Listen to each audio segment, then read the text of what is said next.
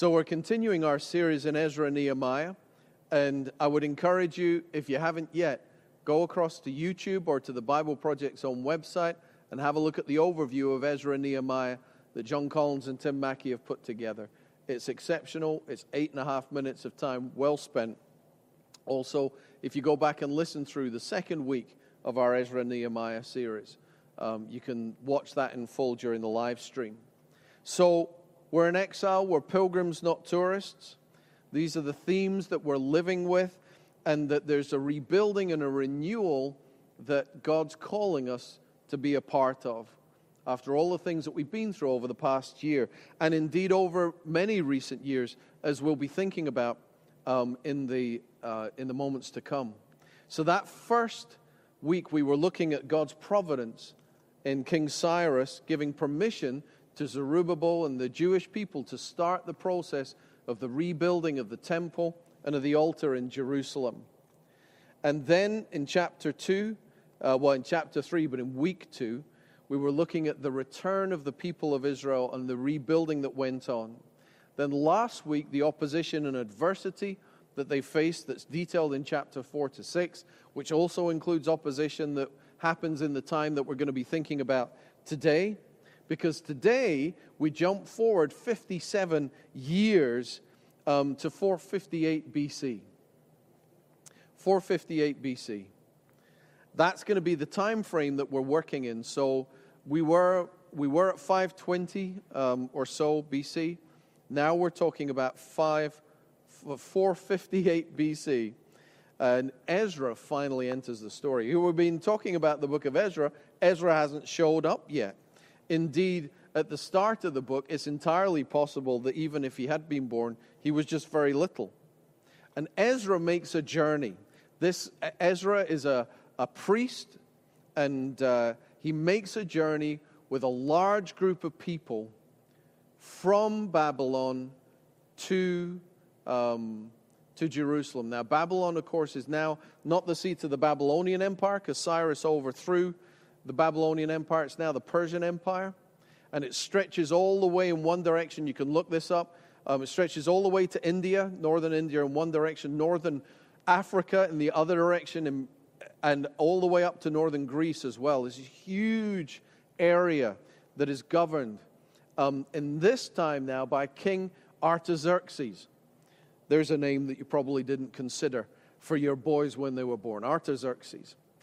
And um, 70 years after King Cyrus grants Zerubbabel permission to return and rebuild, Ezra makes this journey with the permission of King Artaxerxes. So Ezra makes this journey. It's a 900 mile journey, and it takes him five months. And the, even though some of you are thinking walking 900 miles would be a, big task, five months is a long time. And what that's a sign of is that they were traveling as households. So they had the elderly, they had children with them, they had the entire households were, took, uh, uprooted from their homes in the Babylonian Empire and made the, their, sorry, the Persian Empire from Babylon and made their way round to Jerusalem. Mirroring, of course, the journey that Abraham had made all those years before. And so that journey is, is the big move of people from, um, from Babylon to Jerusalem. Ezra is a Levite. We spoke about that second week of um, second week of uh, Advent. We had a look at this about the Kohanim and the Levites, the the priestly caste who um, who were all descended from Aaron, Moses' brother. And time is taken in the chapters we're looking at this week, Ezra chapter 7 and Ezra chapter 8, to explain exactly how Ezra is a Levite. And then also it goes on to explain how many people from each household, how many um, relatives of David, how many descendants of Phinehas, and all sorts of other people there who are fathers of great households And some of these names you'll recognize, many of them you will not recognize. But as I said the first week, these names meant something to the people who are originally reading this, as the chronicler who put Ezra and Nehemiah together gathers all the history together. So Ezra is a Levite, he's a priest. And Ezra the Levite, this, this um, focus on the story and this focus on the families from which people come. And by the way, Ezra's lineage back to Aaron skips a few. It just is picking out some important figures in there, including Zadok the high priest. Oh, there's, there's all sorts of stuff in there if you want to go look at it yourself. But it's there to demonstrate that Ezra has impeccable Jewish roots. Listen to this. This is from Ezra 7:27. This is Ezra speaking. Praise be to the Lord the God of our ancestors, who has put into the king, into Artaxerxes' heart, to bring honor to the house of the Lord in Jerusalem in this way. There's that phrase, the God of our ancestors. It's a way of saying the God of Abraham, Isaac, and Jacob, but it's also all of Jacob's sons who made up those 12 tribes of Israel. And all of that lineage and all of that history, all of those people, men and women alike, make up the origin of this people group. Ezra has roots, deep Jewish roots. And in acknowledging that, he's acknowledging that he stands on the shoulders of his forebears. So Ezra has deep roots. Here's, um, let's take a moment to have a look at some of the story. This is from Ezra 7, verses 1 to 6. After these things, during the reign of Artaxerxes, king of Persia, you notice it's changed from the Babylonian Empire of Nebuchadnezzar over in Cyrus to the Persian Empire. Ezra, son of Seraiah, son of, son of, son of, son of, son of, son of, eventually, son of Aaron the chief priest. This Ezra came up from Babylon he was a teacher well versed in the law of Moses, which the Lord, the God of Israel, had given. The king had granted him everything he asked, for the hand of the Lord was on him. Just think about that for a moment. Because God's hand was on Ezra, the temporal powers who were not Jewish, the people who were in charge who were not Jewish, decided to assist to help Ezra in this exploit, to help him. And he knew the law of Moses. And if he knows the law of Moses, he understands. Remember, last week we were talking about how faith in God and history are melded together in those first books of the Bible, indeed in this book as well. That this is a history told with an understanding that God's at work in their midst. And indeed, that theological understanding of history becomes the predominant way of interpreting what happens to these people. And so it is for Ezra. So it is for Ezra. Ezra has roots. So he's a teacher well versed in the law of Moses, which the God of Israel had given. This is their way back into the promises of the covenants. He knows the story of his people. He knows the story of God's people, and he will be reminding them, reminding them, telling them, bringing them back to the stories that gather them together as a people. Here's another passage from our two chapters in Ezra today. After these things, oh no, we've, we've had that. Here we go. This is the slide we're looking for. This slide is the promise that Ezra knew from the prophet Jeremiah. Remember, as Jerusalem was being destroyed, as the Jews were being carried off into a second exile, we had a look at this the first two weeks, this promise.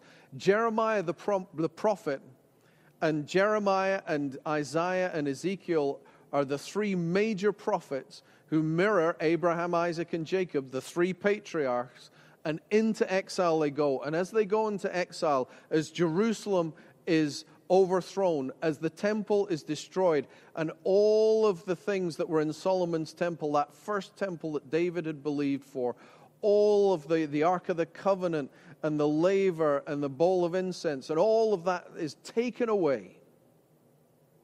Jeremiah says this. This is what the Lord says. When 70 years are completed for Babylon, I will come to you and fulfill my good promise to bring you back to this place. Jeremiah said it will be 70 years that you'll be in exile. By the time we get to Ezra, it's been not just 70 years, but 70 years more. So it's now 140 years. And indeed, if we were to look in Daniel 7, the promised Messiah who was to come would be 70 times 7. So only two of those have passed, but we'll get to that in a future week. Two of those 70 year periods have now passed as Ezra brings back this great multitude of people back to Jerusalem. Now I, writes King Artaxerxes at the start of this letter that he gives to Ezra so that he's got safe passage. Now I, King Artaxerxes, decree that all the treasures of the Trans Euphrates are to provide with diligence whatever Ezra the priest, the teacher of the law of the God of heaven, um, may ask of you. He's saying to all the treasurers around the empire, give him what he needs. Whatever the God of heaven has prescribed, let it be done with diligence for the temple of the God of heaven. Here we have a temporal power, a, an emperor saying, help him out, make sure it happens. And those of you with an eye on the hilltop project are probably with Colin Aitken will be waking up at the moment and saying, oh, good. Oh, good. Funding for a project. Again, we'll come back to that. So there's this letter. Ezra has a letter in his pocket to explain to all of the various authorities that this group of people will be moving through that not only are they to have safe passage, but he's got he's, he's to be provided with resources. Get this, I like this. This is from later in the story in Ezra 8. There by the Ahava Canal I proclaimed the fast so that we might humble ourselves before our God and ask Him for a safe journey for us and our children with all our possessions. Remember, it took five months for them to make that journey. I was ashamed to ask the king's soldiers and horsemen to protect us from enemies on the road. Why is he ashamed? Because we had told the king, the gracious hand of our God is on everyone who looks to him but his great anger is against all who forsake him. So we fasted and petitioned our God about this, and he answered our prayer. I love this. This is Ezra recognizing that even though we're getting help from the powers that be, if we say we trust in God, we better believe like we mean it. Or we better behave like we believe it. How about that? I love that bit of the story. If we're going to trust God for the way ahead, then we better behave like we really trust Him and make sure our trust is in the right place. As it says, the psalmist says in Psalm 20, some hope in horses and chariots, but our hope is in the name of the Lord, the God of Israel. Uh, it's an amazing bit of the story. Right.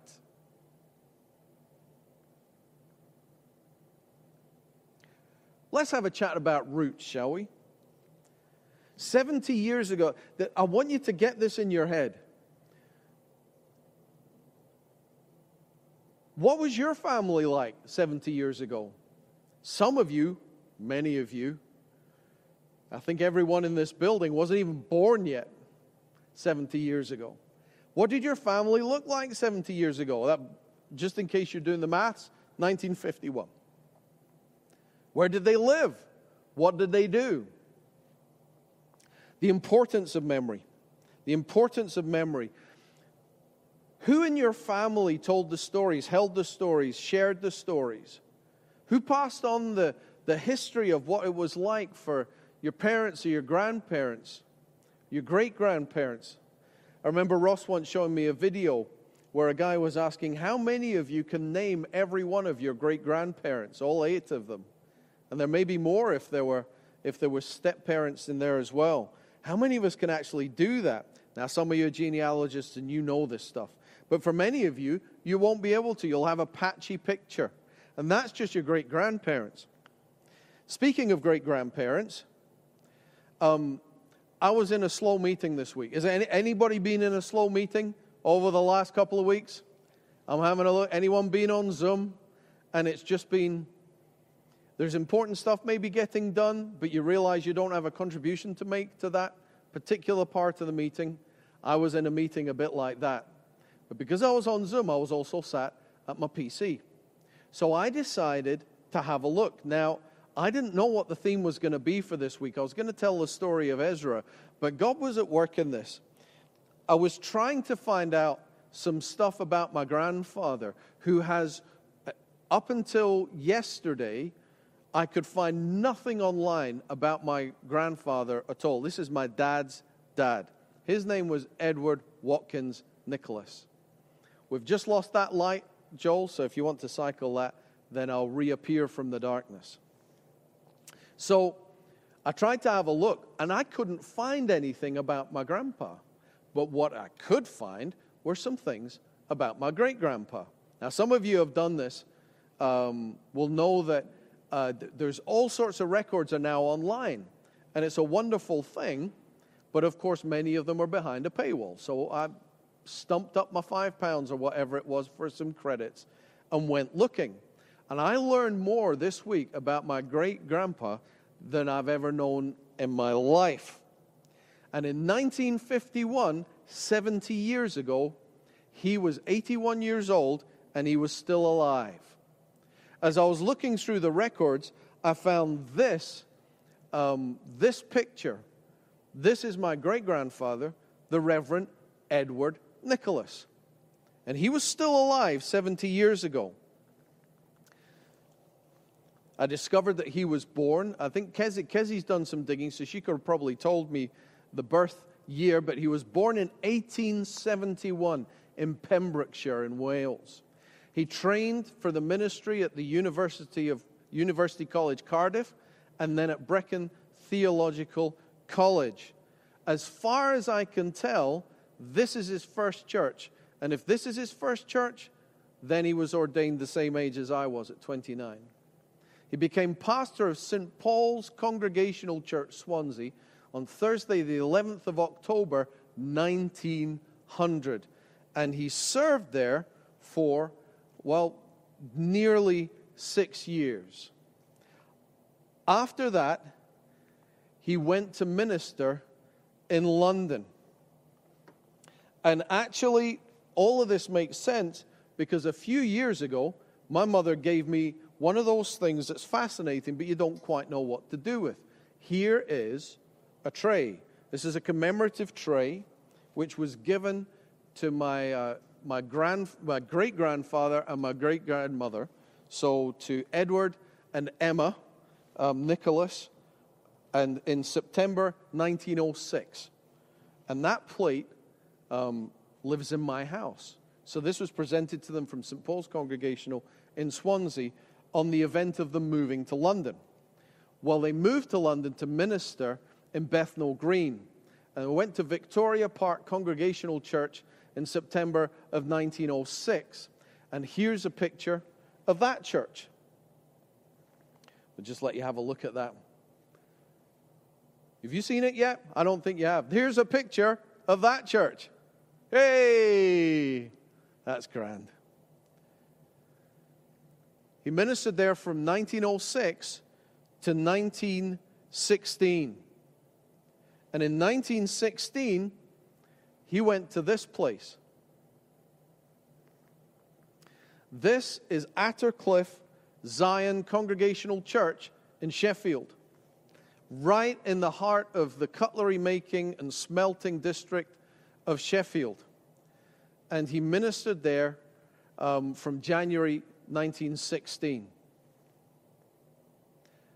After that, he got a call somewhere else, but just to give you an idea of how much 70 years changes things, that church was the family church of someone who was alive 70 years before my great grandpa went to Attercliffe Congregational Church.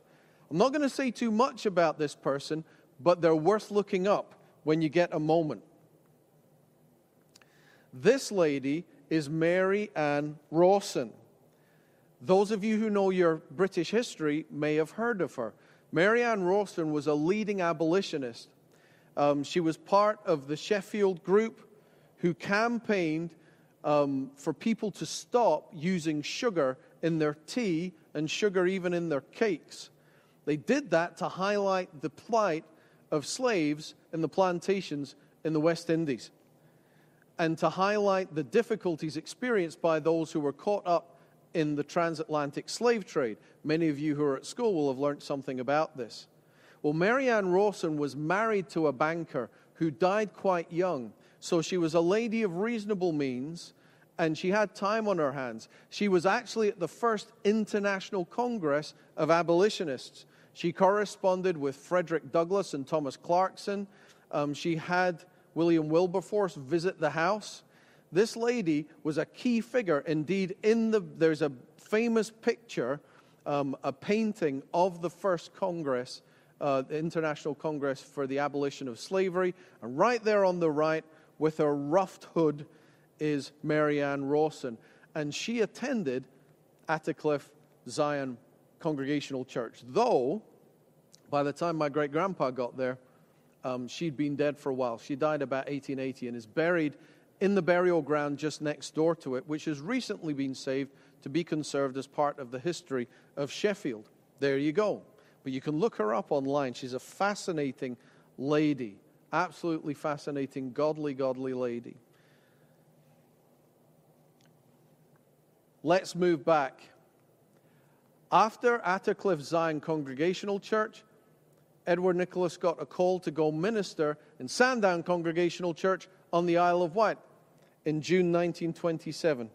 And he moved there, and indeed, um, that's when this photograph was taken.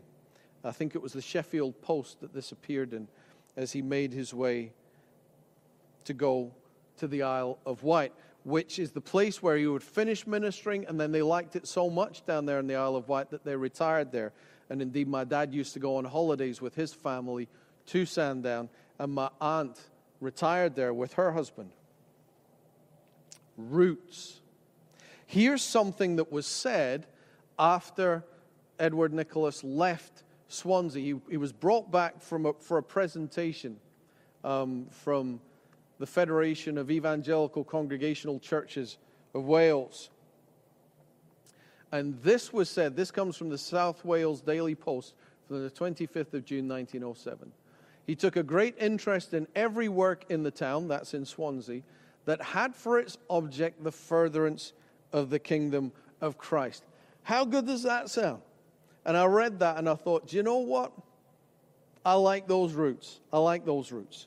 That's, I'm giving thanks for that, even though I never met him. Now, as I did that research during that meeting, where, where things had got a bit slow, and I did some of the research then and some of the research yesterday, I realized something about the churches which my great grandpa had served in.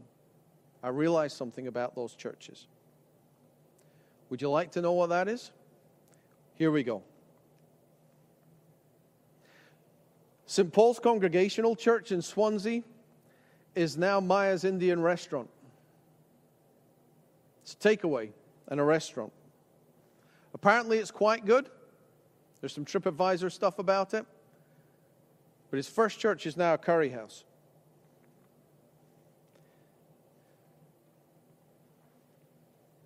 Victoria Park Congregational Church in Bethnal Green was damaged. There was, during the Blitz in 1940, um, uh, the approach road took a heavy pounding um, and it was damaged. The church finally shut in 1953 and was bought over by a Church of England school, and it's now part of that school. That was a 2,000 seat church.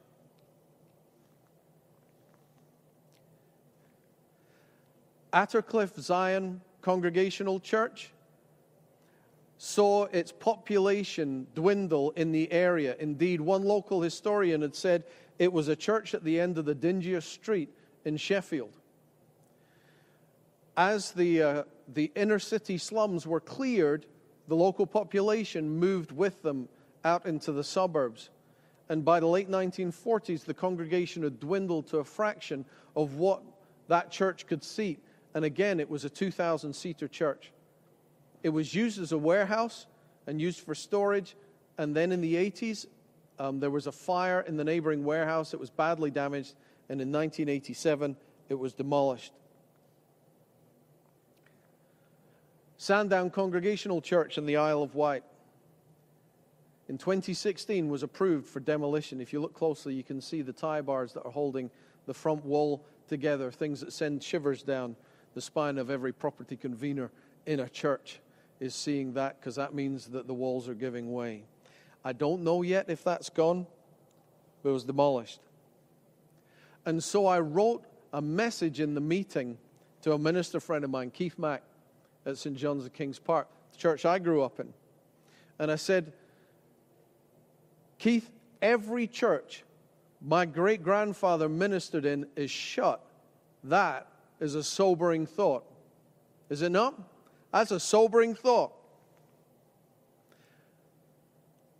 And I've, I was thinking about that, and you know, our life's work, what we pour ourselves into, so much of it seems so temporary, so sketchy. Sometimes I'll be talking with Alistair Dunlop, and he'll say, "Oh, we're on a knife edge, you know, just."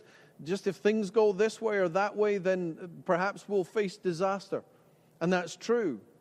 That's true. Any good church is only uh, one disaster or two disasters away from real problems. And we're living in an age now where many congregations are dwindling and are struggling. And throughout this lockdown, that process has been accelerated. It's a sobering thought. But Keith got back to me with a reply that made me smile because it's true. This is what Keith wrote in the Zoom message. It is. Yeah, it is sobering. Yet the kingdom of God keeps growing. Amen? The kingdom of God keeps growing.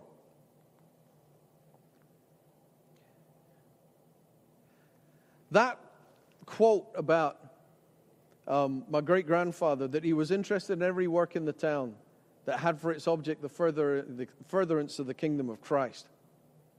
Well, what is the kingdom of Christ? Where is the kingdom of Christ? You see, when we think about our roots, and we think about that story of Ezra, Ezra's legacy is in those precious people that he brought back from exile and in the lives he touched through his leadership and his teaching and the reestablishing of the people who would populate Jerusalem and the second temple, the people who would be there when the Magi came through, the people who would be there when seven miles away the Messiah was born in Bethlehem, the people who would be there like Simeon and Anna, who were ready to see the Messiah arrive, the people who would be there to, to see through the events of that first Easter, and then on the day of Pentecost respond to the call when Peter the fisherman gets up and preaches and people who he would sit under the teaching of respond as they hear the good news of the kingdom of God, of the love of Jesus, spoken in their own language. That's the legacy that we leave. The legacy that we leave is in people. The legacy we leave is in people and in the blessings that we hand on, many of which have been passed on to us who've gone before. Now, some of you, I realize, are the first Christians in your family that you know of. But if, if you were born in this country, or if you were born in many other countries in this world, there's ever such a possibility that there's people you don't know about who prayed prayers that have manifested themselves in your life. And if you are genuinely the first Christian in your family, my goodness me, the scriptures talking is uh, Exodus 20, the blessings of a faithful generation going on for a thousand generations. A biblical generation is 40 years, and I did enough maths at school to know that's 40,000 years of blessing. And we struggle to go back 70. The legacy that we leave the, is, is, is people. It's in people. The roots that we pass on that really matter is in the people that we bless. And there was Edward Nicholas. His son went on to become a minister, and his son had my dad, who was responsible for helping pass on faith in Jesus to me. And indeed, my dad was a preacher too, and he preached here in this church in Gorebridge. As we pray this week alone or in our cells, take time to remember your roots and give thanks to God for all the blessings that have come your way. Now, I know almost all of our family stories are fraught with difficulty, and, and there's sad stories, and sometimes there's real horrors in our background too. But almost everyone, perhaps everyone, can stop for a moment and find something to give thanks for. As you gather in your prayer cells, as you think on your own, think about the roots that God has gifted to you, the blessings, the good things that have been passed on to you as an inheritance. And then, as you give thanks for that, think forward 70 years and ask yourself this question What blessing am I laying down for the next generation? Those of us who are parents, we're bringing up the next generation's parents and they'll bring up their parents, and we'll get to. I'm thinking about this stuff because uh, I'm a granddad now. And give it another 25 years or so, and I might be a great grandpa. I might even live to see my great grandchildren. Edward Nicholas did not.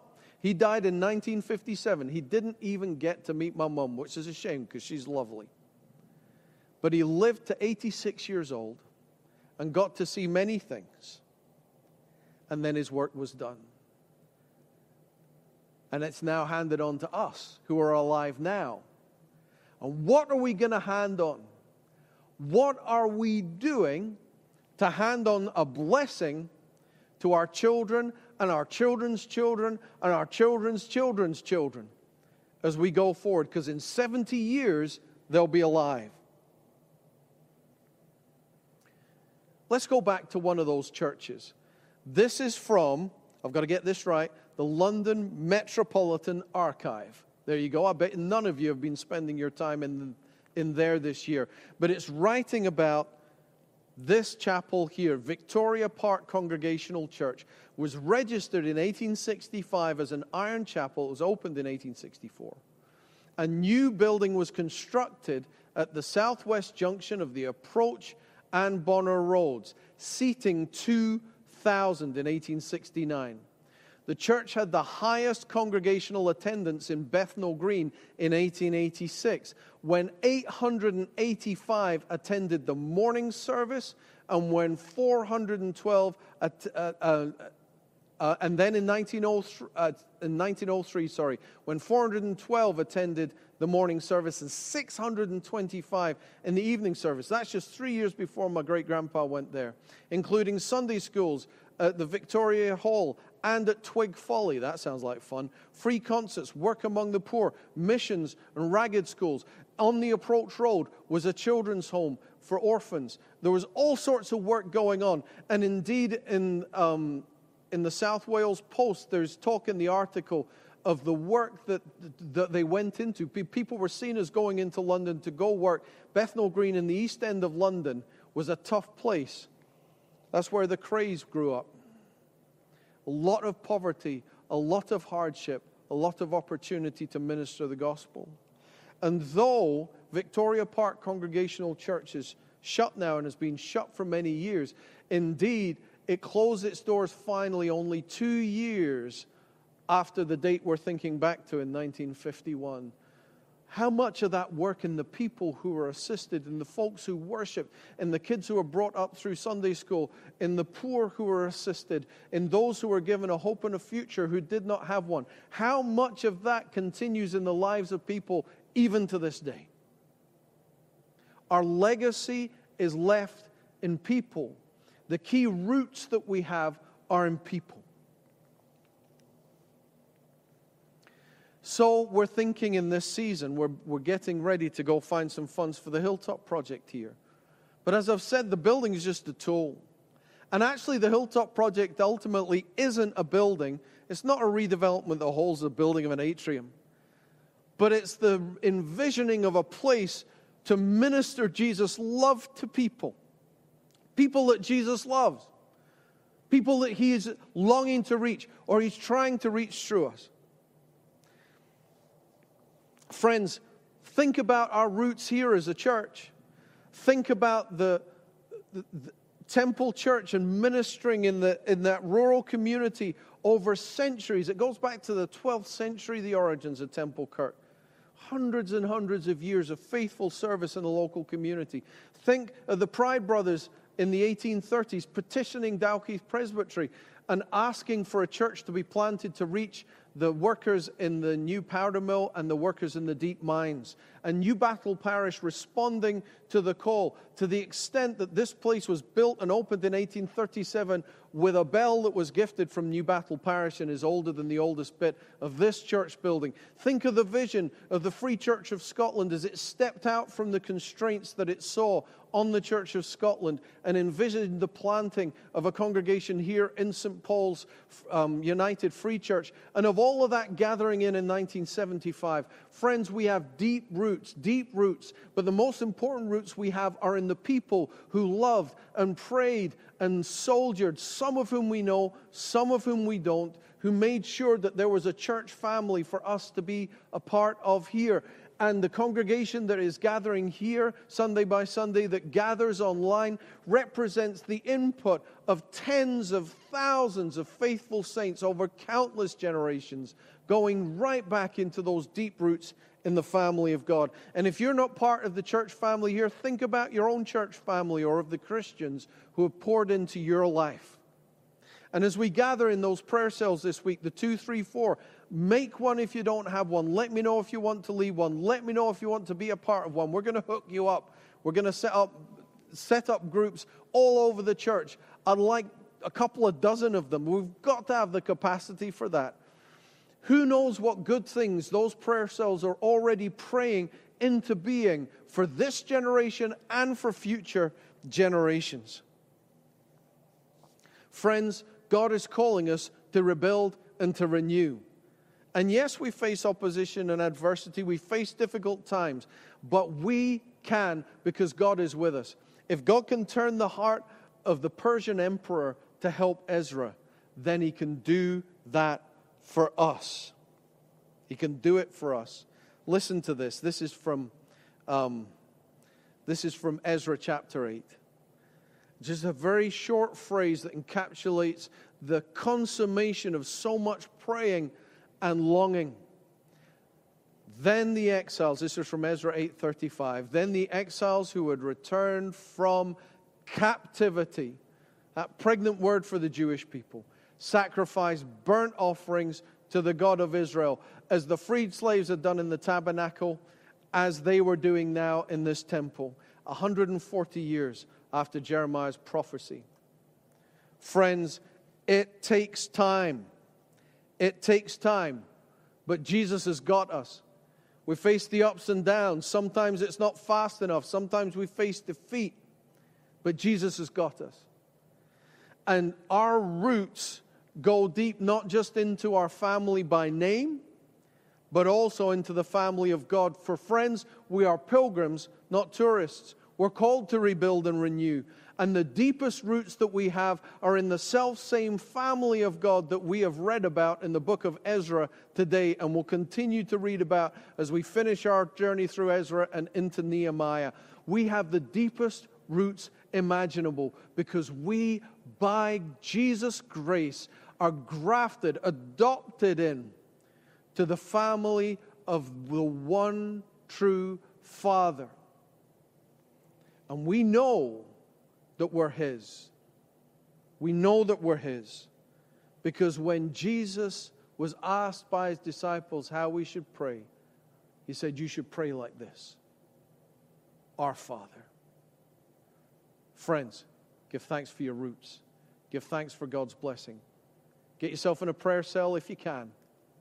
And may God bless you all.